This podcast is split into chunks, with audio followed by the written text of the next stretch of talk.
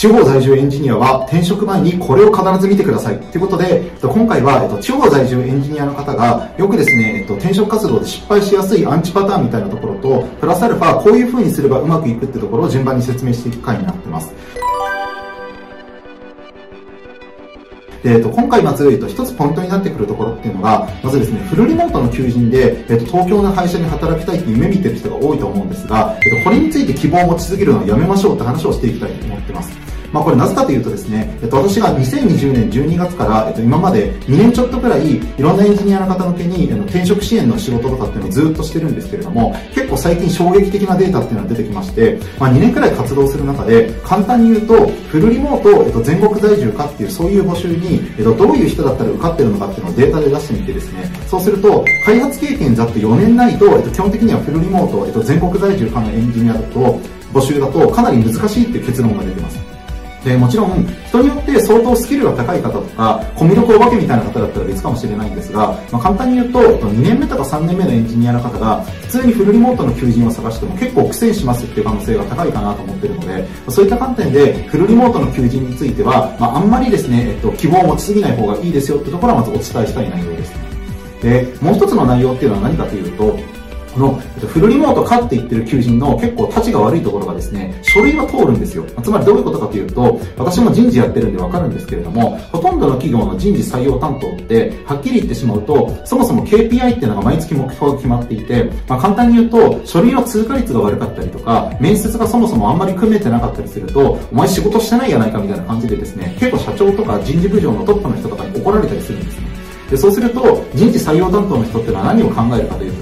ってことは、一旦は、えーと、書類をある程度広く通しておいて、面接自体を組めてるんですけど、市況感的になかなか厳しいんで、内定出せる人がいないんですみたいなことをですね、結構人事とか採用担当が言い訳しようと,、えー、としてですね、書類だけ通してるみたいなケースっていうのはかなりあって、で気をつけなきゃいけないのが、面接面談に行くエンジニアの方からすると、そういうですね、えー、と人事とか採用担当の、要は、えー、と言い訳の材料に使われてしまってるケースっていうのはかなりあるんですが、実際にほとんど採用するつもりがないみたいなケースがかなりあったりするので、そういう意味では、リモートとか全国在住かって言ってる求人に関しては、そういう側面も少なからずあるんだなってところは、まず一つですね、えっと、覚えておいていただけるといいんじゃないかなというところです。で、その上でですね、えっ、ー、と、このフルリモートで、えっ、ー、と、じゃあそもそもどういう人が内定が出るかっていうのをお伝えしておくと、まあ、直近私が1年以内とかで覚えてる限りの話っていうのをすると、まあ、大体、えっと、3点セットで全部揃ってる人じゃないと結構きついかなと思ってまして、まあ、具体的に言うと、基本設計からはちゃんと経験をしていて、えっと、ドキュメント、つまり ER 図とか画面設計図みたいな、そういった基本設計に関連するドキュメントもある程度書いたことがあるとか、まあ、プラスアルファ、あとはその他リーダー経験が4、5名のリーダーだったら一応やったことがあるとか、リプレイス新規開発の経験があるとか、まあ、要は、えっと、一言で言うと結構どこでも受かりそうな、えっと、技術スキル、レベルの感じ方が多いかなってところでして、もう一つの部分気をつけなきゃいけないのが、かつ、ここからがすごく重要なんですけれども、質問に対する回答は的確で、で、えっと、テキストもわかりやすいし、えっと、対面でのコミュニケーションも上手。まあ、要は、面接が相当上手なコミュ力お化けに近いような人ですね。で、プラスアルファ、さらにですね、えっと、業務外でのアウトプット。これはあの、個人開発でもいいですし、技術記事を毎週1本書いてるとかでも構わないんですが、何かそういったものとかっていうのが3点セットとかで揃ってないと、正直、全国在住のフルリモートかの求人っていうのは、ほっといても人が結構集まりますんで、なかなか内定出ないんじゃないかなっていうのが私の所感になっています。で特にですね結構多いパターンっていうのが、えっと、今すでに働いてる企業で PHP、ララベルとか Java だったりとか Rails とかで要は新しい、えっと、技術を使って、えっと、言ってみたら仕事をしたいみたいな言語を変えたいみたいなパターンって結構あるんですけれども言語を変えたいパターンでフルリモートって最もですね、えっと、苦戦するパターンかなと思ってまして、まあ、私も実際にフルリモートで実際に、えっと、うまく、えっと、マネージメントができるかって自分の会社で試したことあるんですがフルリモートの教育サポートってまあ控えめに言ってですね結構できない人とかがいると地獄だなっていうのが私の率直な感想ですね。まあ、もちろん、フルリモートで、えっと、ちゃんとやるのが慣れてる会社とかであったら、えっと、また話は変わってくると思うんですけれども、ほとんどのウェブサービスの自社開発企業とか、自宅開発の企業って、そこまでですね、えっと、人をしっかりサポートする体制とか、ドキュメントの言ってみたら、えっと、作成の徹底みたいなところってあんまりできてないんじゃないかなと思ってるので、そこら辺の部分なんかを考えると、フルリモートでですね、やっぱり採用するってなった場合は、相当やっぱり採用基準を厳しくせざるを得ないみたいなところがありますので、そこら辺の部分を含めて、そもそも、えっと、自分自身が本当にフルリモート全国在住かみたいな求人に、えっと、受かり得る人なのかどうかみたいなところは、一つ頭の片隅に入れておいていただきたいなというところです。動画の途中ですが、モローのイベントルームを紹介します。エンジニアの仲間集め、それから IT 業界に関連する SNS では話せないような特別な話を定期的にお知らせします詳しくは動画の概要欄から公式 LINE をチェックで、えっと、じゃあ実際に、えっと、今結構厳しめな話っていうのをさせていただいたんですが、その上で福岡とか大阪とか名古屋みたいな、いわゆる東京以外の都市にいらっしゃる方とかは、じゃあどうしたらいいのかみたいな話になるんですが、えっと、実際問題私としては、あの、企業のですね、えっと、やっぱり転職活動の選び方みたいなところで言うと、大学受験の志望校選びって非常に似てるかなと思ってまして、まあ、第二志望とか、えっと、お産になる企業みたいな形で、昇流が浅い案件をやっている SES の企業とか自宅開発の企業っていうのを、ある程度、えっと、受けていただくと、個人的にはお勧めしたいなと思ってます。で特にポイントになってくるのが、まあ、できればエンド直の案件とか、あとはですね、え、ー、と、SIR、つまり、えっ、ー、と、元請けの SIR で有名なところだと、富士通とか NTT データみたいなところが有名なんですが、こういう大手の SIR、あと独立系でもいいんですけれども、それを一社挟んでいて、二重系の案件とかが多い企業とかっていうのを狙っていただくのがかなりいいかなと思っていて、もちろん省流って観点で言うと、エンドユーザーと直接やってるような、え、ー、と、案件っていうのが一番理想ではあるんですが、エンド案件100%の会社とかって採用基準がめちゃくちゃ高いってところが特徴になってますので、正直自社開発企業と、えっと、同じぐらい受かりづらいか、それより基準が高い企業とかっていうのもあります。でそこら辺の部分を考えたときに、まあ、エンド直なのか、えっと、20級ぐらいのところなのであれば、まあ、いわゆるリーダー経験とか、基本設計の経験みたいなところ、あとは、リプレイスとか新規開発での結構コアになるような役割みたいなところは十分任せていただけるのかなってところなので、まあ、わかりやすく、エンド直の案件とか二重系の案件をメインでやっている自宅開発とか SES の企業を狙っていただくっていうのが一個ポイントかなと思ってます。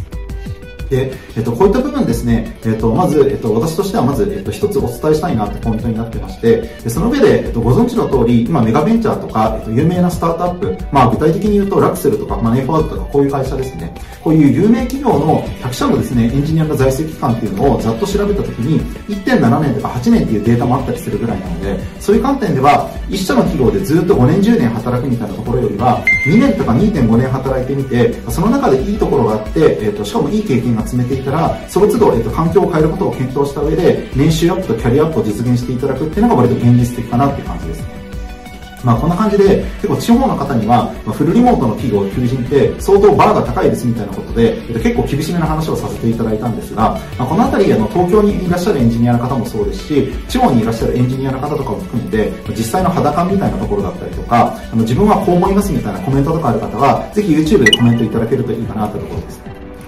で、あと、えっと、この SES の企業とか自宅開発の企業を選ぶってなった時に、一個実はポイントになるところとかがありまして、できれば地元に本社がある企業っていうのは、えっと、そんなに、えっと、優先的に見なくていいと思ってます。まあ、なぜかというと、東京本社があって、例えば名古屋拠点とか福岡拠点みたいな形で、地方の拠点を設けてる会社の場合、何がいいかと言いますと、年収レンジが、えっと、その地元ベースではなくて、東京ベースで決められることっていうのが多いんですね。でそういう意味では、えっと、この福岡もそうなんですが、まあ、言ってみたらですね、福岡とか名古屋なんかもそうなんですが、簡単に言うと、地元にある企業と、この、えっと、東京ベースの企業だと、そもそも年収レンジが100万とか150万違うみたいなケースがあるので、そこら辺の部分なんかを考えると、東京本社があって、で、できればですね、えっと、拠点が他の地方都市にもあるような企業とかっていうのを狙っていただけると、個人的にはいいんじゃないかなって。まあ、ちなみに、えっと、余談になるんですけれども、例えば福岡とか、えっと、名古屋あたりだと、正直、えっと、ウェブサービスの企業とかっていうのをね、見つけていくのって結構難しいかなと思ってるんですが、例えば、えっと、実はこういう企業が拠点を出してますみたいな話とかをすると、まあ、藤原達也さんの CM やってるですね、えっと、とある、えっと、自宅開発の企業、ここちなみに、ジンプロダクトと、えっと、自宅開発の、えっと、自宅開発のシステム開発っていうところ、どちらもやってる会社なんですが、経験自体で言うと1年以上で募集をしてたりみたいなところがあるので、まあ、そういった観点で言うと、意外とですね、こういう知名度のある自宅開発の企業とかが名古屋とか福岡みたいなところにも拠点を出してるケースっていうのは最近増えてるかなと。えー、あとはですね、この中で、えっと、まだ僕は独身で、えっと、今のところ独り身だから、えっと、比較的、えっと、働く場所を融通が利きますみたいな方とかだと、じゃあ東京に出てくることで年収が上がるのかどうか、あるいは開発環境どうなるかみたいな話があるかと思ってるんですが、結論言うと東京に出てこられるんだったら、可能性がものすごくこれ広がりますので、1.5年から2年ぐらい東京で働くことっていうのはかなり強くお勧めしたいです。まあ、特に Ruby on Rails とか Go とか TypeScript とか、まあ、この程度ですね、比較的あの Web サービスの会社で使われているような新しい技術に触れたいっていう方とか、あとは AWS みたいなクラウドインフラの設計構築とかパフォーマンスチューニングみたいなところをバックエンドとかフロントエンドのエンジニアなんだけれどもやりたいみたいな方の場合とかは、正直、えっと、地元の企業とかフルリモートの企業にこだわるとかなり難しかったりみたいなところがありますんで、そういう方で、えっと、東京で就任出社があるとかそういう企業を狙っていただくと、やっぱり皆さんフルリモートで働きたいって考えている人が多いので、そういう観点で言うと、非常に年収レンジも高くて、えっと、かつ、えっと、採用基準もそんなに高くない企業っていうのが一定数あるんじゃないかなっていう感じ。はい。えっと、こんな感じでですね、えっと、今日地方在住の方向けに、今日いろいろ動画で、えっと、お話をさせていただいたんですが、まあ、まとめさせていただくと、地元にも、えっと、拠点がある、この自宅開発とか SES の企業で、えっと、エンド直とか、えっと、二重受けの案件が多いところっていうのはかなり狙い目かなと思ってますし、まあ、もっと言うと、1.5年から2年ぐらいで、気持ち設計とかリーダー経験、リプレイス新規開発の経験みたいなところを積んでいただいて、えっと、その上で、えっと、もう一回動くっていう感じであれば、かなりですね、えっと、レベルが高い自社開発企業とか割と視野に入ってくるのかなっていう感じなので、そういう意味では2段構えで一旦ですね、えっと、まずはこの会社で経験を積むっていうところを考えた上で、えっと、2年後3年後に本当に行きたい自社開発企業とかに行くみたいなところをぜひ、あの頭の片隅に入れていただけるといいキャリアアップスが皆さんにとって実現できるんじゃないかなってところですということで、えっと、今日はこんな感じで、えっと、この地方の、えっと、実際、えっと、転職活動ってエンジニアだとどうなのかみたいなところを2023年バージョンということでお話をさせていただきました。ではまた次回お会いしましょう。